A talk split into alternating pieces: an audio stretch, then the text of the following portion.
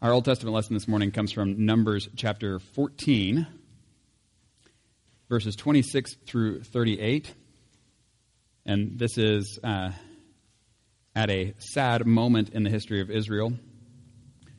They have um, been brought out of slavery in Egypt, and they are being taken to the land that God had promised uh, their forefathers years ago.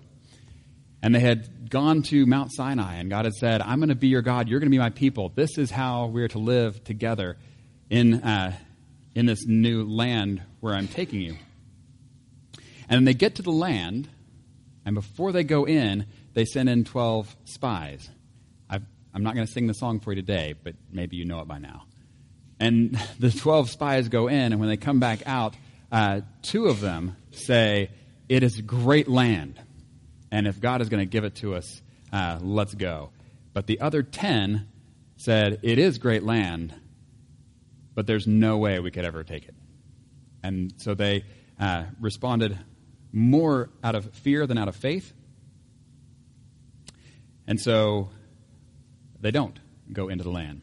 And so this is at, uh, at that point in their history, right when they are not going in. This is Numbers chapter 14, verses 26 through 38. And before we read, let us pray. Heavenly Father, we do thank you again for this day that you have made. And God, we thank you for your word which you have given to us. But Lord, we know that it is not enough to have your word near us. We need to have it in us. So, Lord, we pray that you would give us ears to hear it today, give us eyes to see it. And Lord, give us hearts that are ready to receive it into our hearts, into our lives. Or that you would, by your word and by your spirit, continue to change us into the people that you have made us to be in relationship with you through Jesus. In his name we pray. Amen. Numbers 14, verses 26 through 38. The Lord said to Moses and Aaron, How long will this wicked community grumble against me? I have heard the complaints of these grumbling Israelites, so tell them, As surely as I live, declares the Lord, I will do the very thing I heard you say. In this wilderness your bodies will fall, every one of you, 20 years old or more, who was counted in the census and who has grumbled against me. Not one of you will enter the land I swore with an uplifted hand to make your home, except Caleb, son of Jephunneh, and Joshua, son of Nun.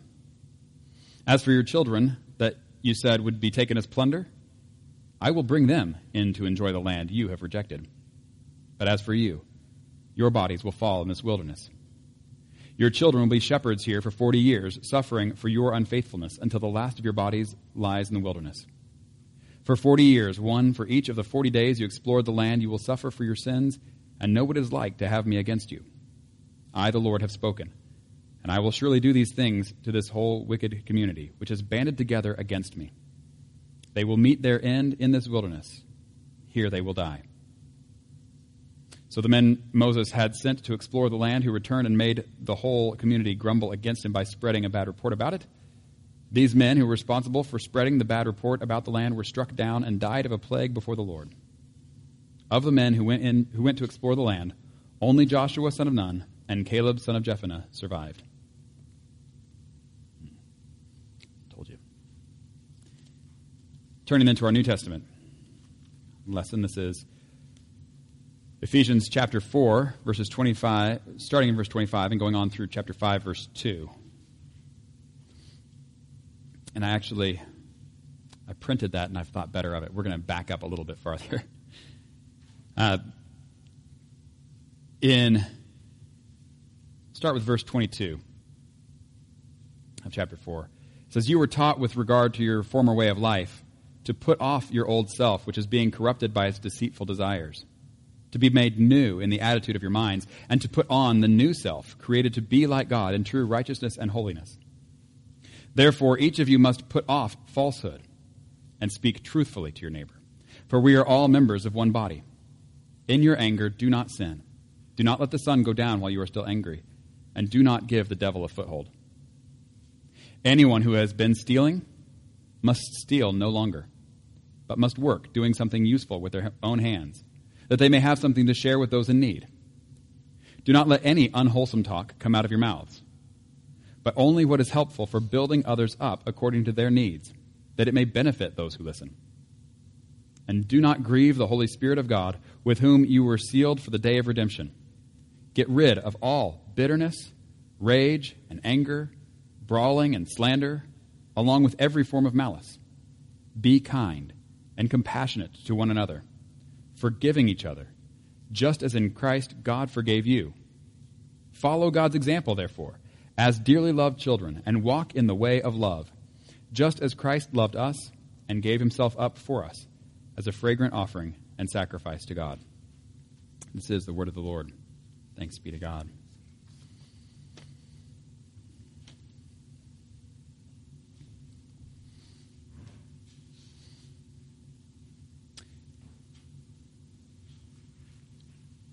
Well, we are looking again at John chapter 6. We've been in John chapter 6 for several weeks, and we are continuing there today. And before we do, I think I need to uh, finish the children's sermon from just a little bit ago. I hope you're paying attention. I said we would be talking about one more um, article of clothing that would be appropriate for certain places. And I think this is the one that actually really helps capture what it is that Jesus is talking about. Uh, Jesus actually starts this particular section by telling the people to stop grumbling. Because the things that he has been saying, um, they're not sure they want to listen to what he's saying. They're not sure they want to accept it. And we'll see next week how they respond. And basically, most of them just leave. Because the claims he's making are big claims. And so we're going to take a look at what those are and what that means for us. But I think the uh, best way to set this up is to think about it in terms of a spacewalk. So uh, you can imagine somebody like uh, Neil Armstrong, Buzz Aldrin, pick your favorite astronaut. Living might be better, but you know, whatever. And, uh, but you have an astronaut who has done this before. They've been out there. Uh, and they're, now you are there. In fact, there's a group of us. We all just get taken on a rocket and uh, we end up out in space and we're getting ready to go out on whatever new planet this is. And, and yet, we've not done that before. What we've experienced is life here in this environment. And so we, you know, we've seen astronauts on TV. We've seen that sort of thing before. And so we start, um, you know, piecing together our own, you know, duct taping things that kind of look like a spacesuit. And then your astronaut of choice comes in and says, What are you guys doing? Well, you know, we've got to get ready. That's not going to cut it. No, if you're going to go out there, if you're actually going to survive in this environment, which is different than what you've known before, if you're going to really survive out there, you need to put on one of these. And you can imagine everybody then looking at him and going, I don't see the difference. I think what I've got is just fine. I think you've got some hose tube thing. I've, I found a hose and I taped it up, and I think we're good to go. It's like, no, no, you don't understand what this is doing and how this will protect you in this environment you're going into. If you go out there with what you have on now, you will die. We kind of put ourselves in that situation? Because I think that is the conversation that Jesus is having with people at the synagogue in Capernaum. On the shores of the Sea of Galilee, he's having that same kind of conversation with these people. And now they have to decide. It's a, it's a life or death sort of decision making time. Are they going to listen to the one who's been there and done it and knows what it means to survive in this different environment that they can even imagine? Or are they going to stick with their own thing? That's the conversation uh, that's happening. And uh, it is.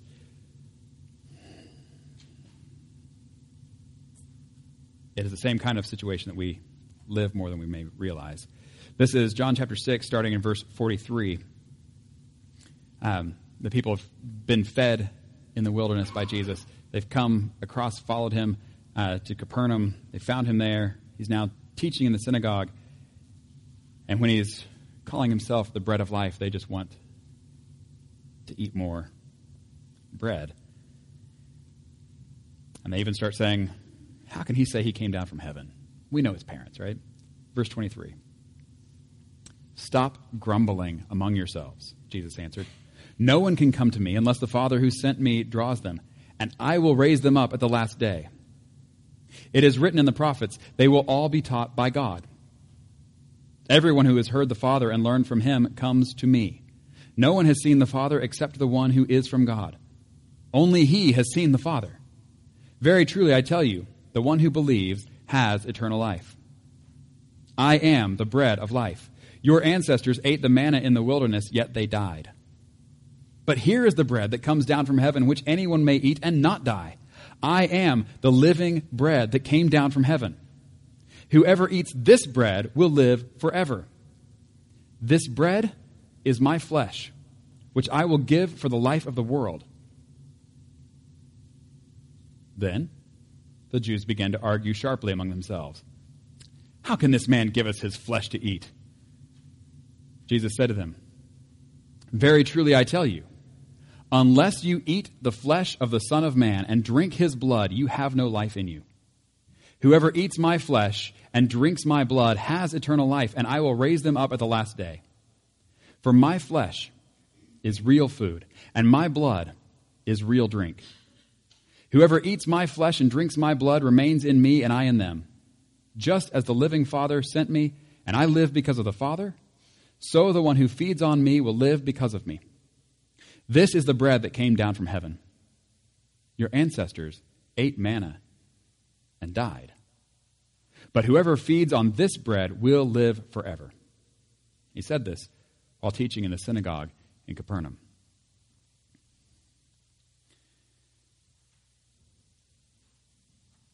Do you hear what Jesus is saying? Do you understand what Jesus is saying? Did the crowds understand what he was, what he was saying? This is one of, uh, was considered one of Jesus' most offensive teachings.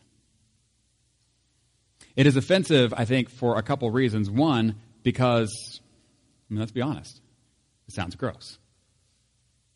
And so when he says, You have to eat my flesh, you have to drink my blood, and everybody goes, Ooh, no, that's disgusting. We're not doing that. Right? Anybody have that as an initial reaction when Jesus starts talking like this? You're like, No, no, no. Use a different metaphor, Jesus. That one's gross. There's a reason he talks this way, though. And I think one of the reasons he talks this way is because it's gross.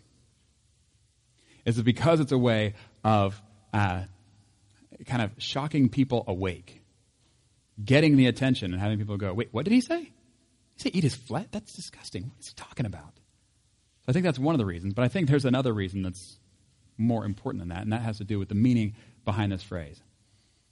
What is Jesus talking about when he says, You have to eat my flesh and drink my blood? Anybody thinking maybe communion? Nope. it's good to be thinking communion. It is. Because what communion is talking about and what Jesus is talking about here are the same thing. But I think we miss it when we just jump straight from this to, oh, Jesus is saying we're supposed to take communion. If we take communion, we live forever. That's what it's saying. And people have gone that route. That's not what he's talking about. When he says eating my flesh and drinking my blood, there's something else that he's talking about. Any ideas?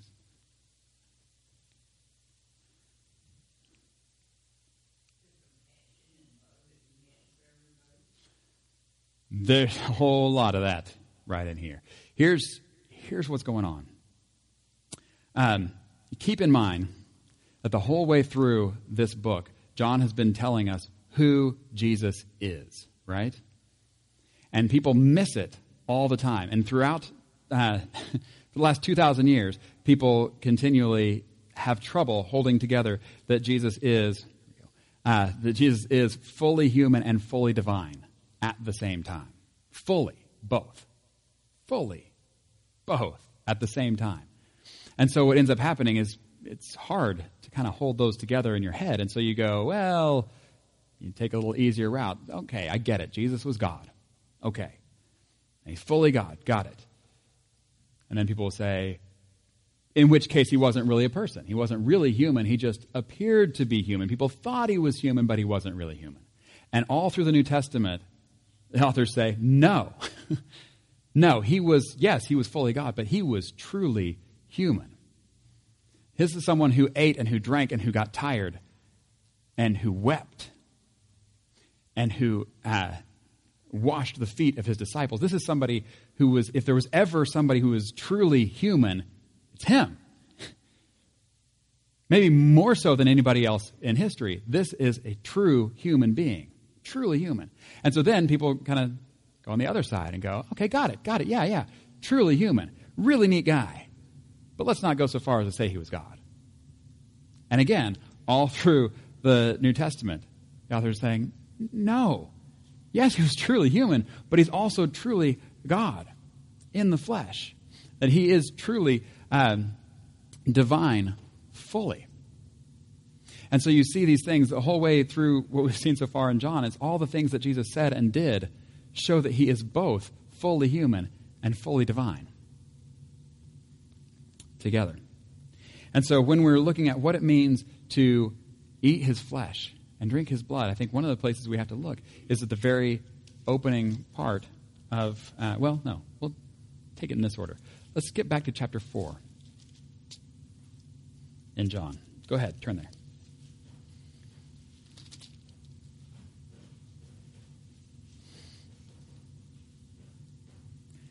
This is right after Jesus has uh, spoken with the Samaritan woman at the well. And the disciples come back and they've been getting food. And uh, so in verse 31, it says, Meanwhile, his disciples urged him, Rabbi, eat something. But he said to them, I have food to eat that you know nothing about. Hmm. Then his disciples said to each other, Could someone have brought him food? Verse 34 My food, said Jesus, is to do the will of him who sent me and to finish his work. Interesting. My food is to do the will of him who sent me, to finish his work. So Jesus is talking here about food that's not a physical food. He's talking about feeding on something spiritually, something that actually is life giving in a way that food points to. But there's so much more than that. In fact, if you go uh, to Deuteronomy chapter 8, you'll see this is where Jesus quotes this and a temptation in the wilderness. You remember this? Satan comes to him and says, Why don't you turn these stones into bread? You know, you're hungry, you haven't eaten in a while. Deuteronomy chapter 8, here we have the uh, reminder of the manna and what that was all about. It says, He humbled you, causing you to hunger, and then feeding you with manna, which neither you nor your ancestors had known, to teach you that man does not live on bread alone, but on every word that comes from the mouth of the Lord. What was the whole point of the manna? It was to teach you that you do not live on bread alone, but on every word that comes from the mouth of the Lord. And so, uh, do you need to eat food? Of course, you need to eat food. But what it's saying is there's actually something that's more important than just physical food. And it's the spiritual nourishment of that uh, continual relationship with God, right? This feeding on the Word of God, the, letting the Word go into you like food does, taking it into you uh, internally, letting it change you, uh, the person that you are from the inside out, helping it to grow you and strengthen you and nourish you as it goes in deep. That's what this is talking about. To have the Word of God become your life. Now go back to John chapter 1.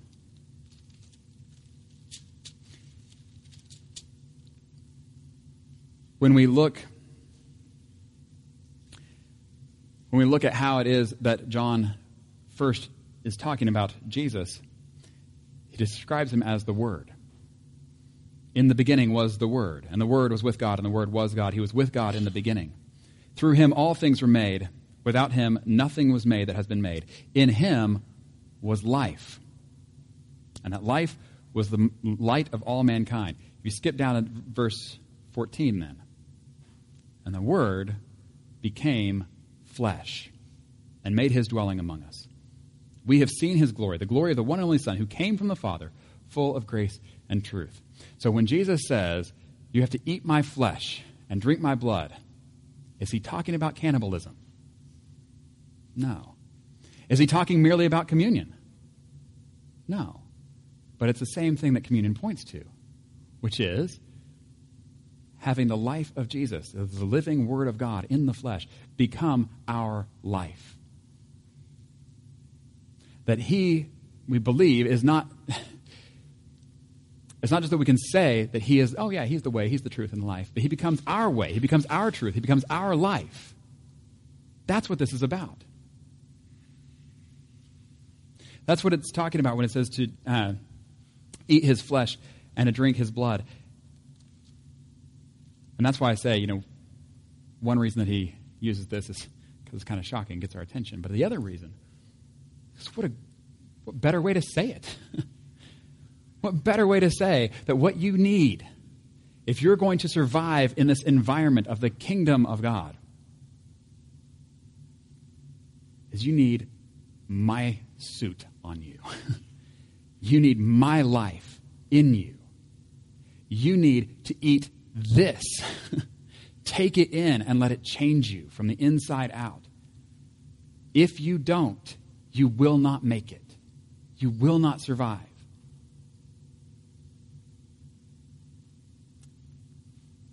And instead, the response we have from the people who are listening to him say this in the synagogue there is the same response that you had from the Israelites in the wilderness with Moses the grumbling, the murmuring, the I don't know. I don't think he knows what he's talking about. I don't think his way is the right way. I think I know what's better than that. And it all, all of that grumbling, all of that murmuring, all of it is just echoes. It's echoes of the serpent whispering with Eve at the tree in the Garden of Eden. And she looks at the fruit that she knows she's not supposed to take.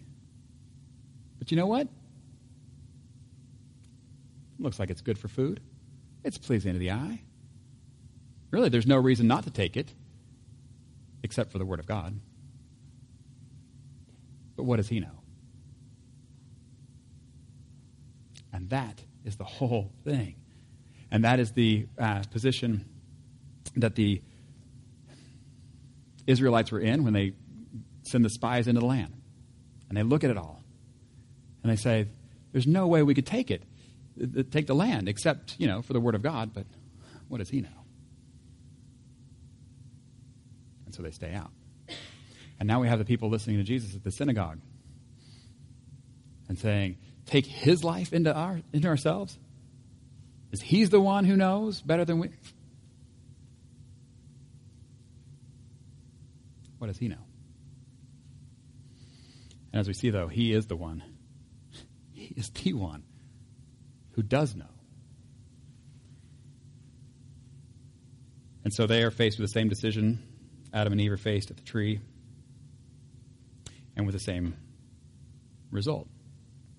What is it that, uh, that Adam and Eve were forfeiting when they took from the tree of knowledge of good and evil?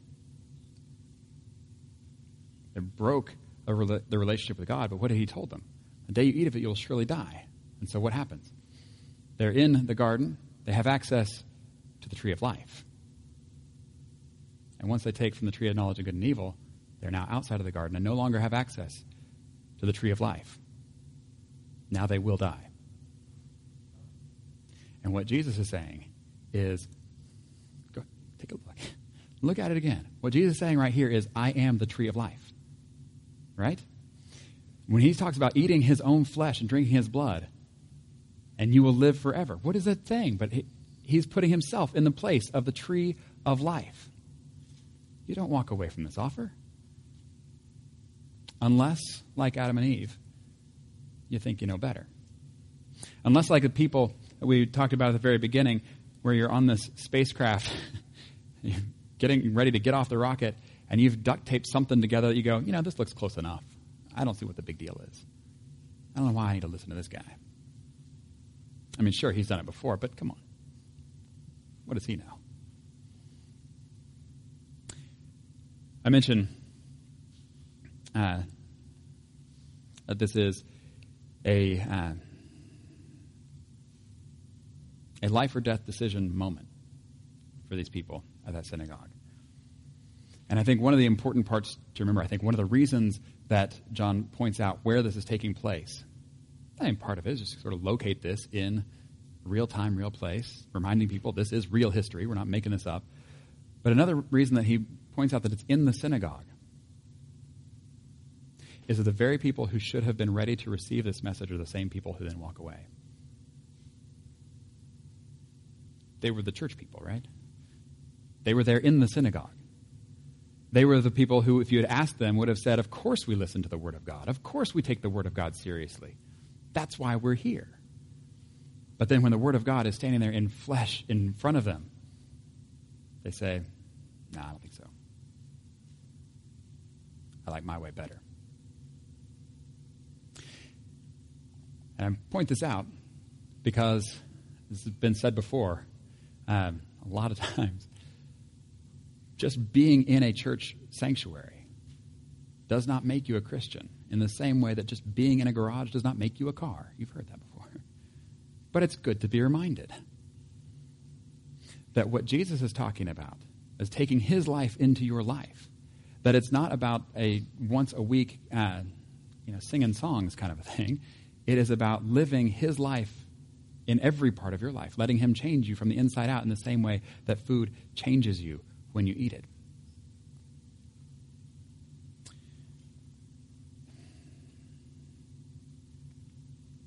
Couple more illustrations. We're going to finish up. Um,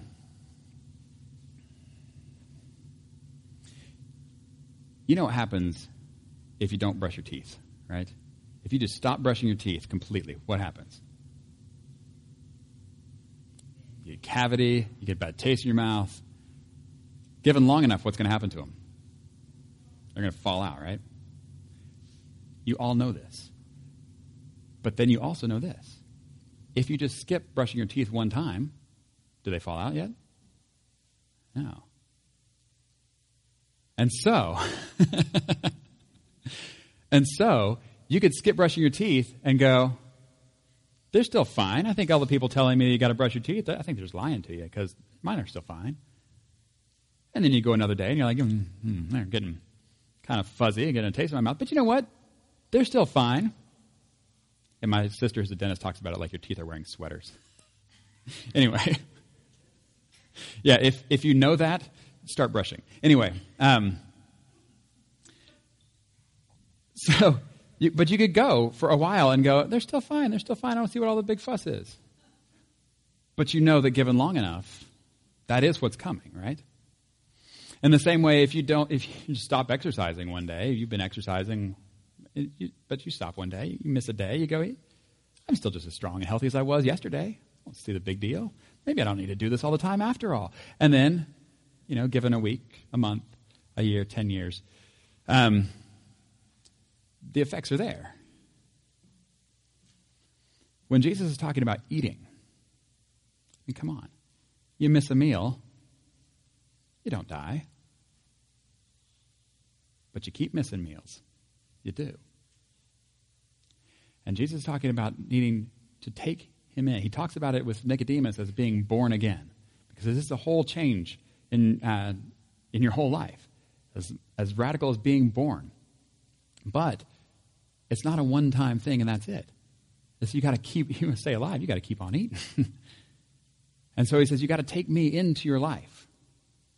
And let me continue to nourish you and strengthen you for this life. You cannot do this on your own. You will not survive. Um, the reason I bring this up is it's so easy, I think, to not notice when you drift. Hebrews 2 1, I think is where it is, says, Let us pay the most careful attention to what we have heard so that we do not drift away.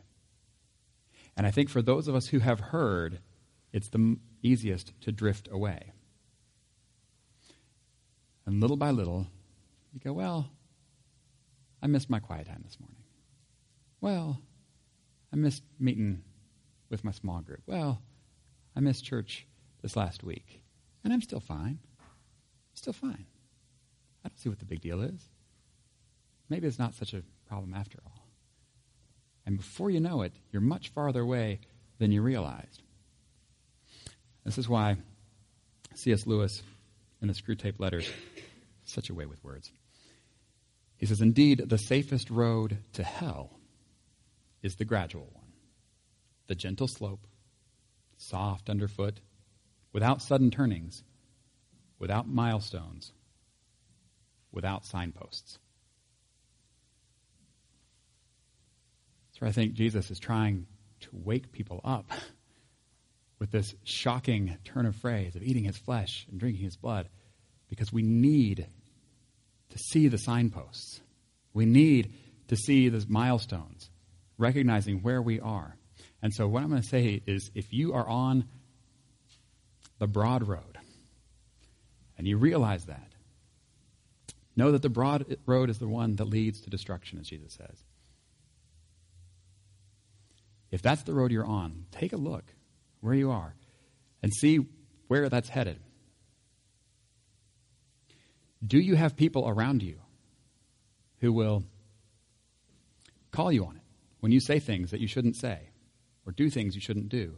Or have you surrounded yourself with people who will cheer you on when you say things you shouldn't say and do things you shouldn't do? Check where you are. And if you're on a road that's leading to destruction, I have good news. There is an exit right here, right now, to go to Jesus and the way of life. I do need to caution you, though. I say there's a, an exit now, and it's because there's always an exit. And the problem is people hear there's always an exit and say, well, then I'll take one later. And here's the caution if you're on this broad road, the longer you're on that road, the harder it is to notice any exits or take any of them. You'll increasingly get bunched in into that left lane, and then even if you do see an exit, you're like, well, it's all the way over there. So, what I'm saying is, if you notice that's where you are, there is an exit now, and you need to take it now before you drift any farther.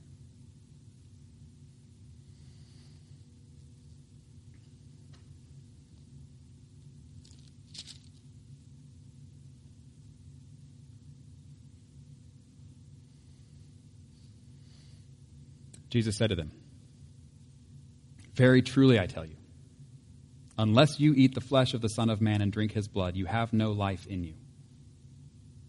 Whoever eats my flesh and drinks my blood has eternal life, and I will raise them up at the last day. For my flesh is real food, and my blood is real drink. Whoever eats my flesh and drinks my blood remains in me, and I in them. Just as the living Father sent me, and I live because of the Father so the one who feeds on me will live because of me. This is the bread that came down from heaven. Your ancestors ate manna and died. But whoever feeds on this bread will live forever. In the name of the Father, the Son, and the Holy Spirit. Amen.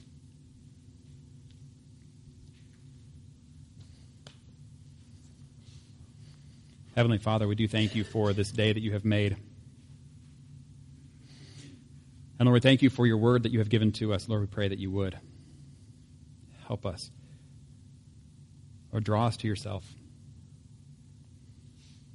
Lord, give us ears that can hear your calling to us to come to you. Lord, enable us by your Spirit. Lord, give us a life that is true life. And Lord, we pray that you would keep us alert as we are so prone to wander, as the hymn says.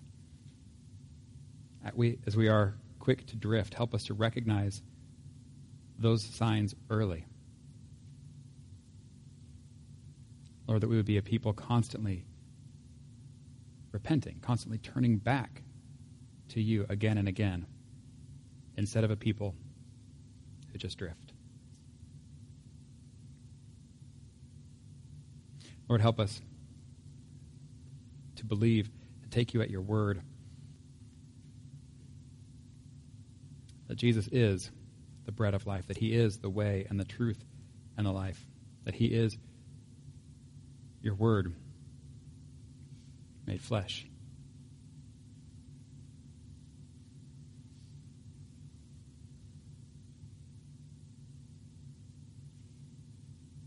Lord, we pray all this in the name of Jesus who taught us to pray, saying, Our Father, who art in heaven, hallowed be thy name. Thy kingdom come, thy will be done, on earth as it is in heaven. Give us this day our daily bread, and forgive us our debts, as we forgive our debtors. Lead us not to temptation, deliver us from evil. For thine is the kingdom and the power and the glory forever. Amen.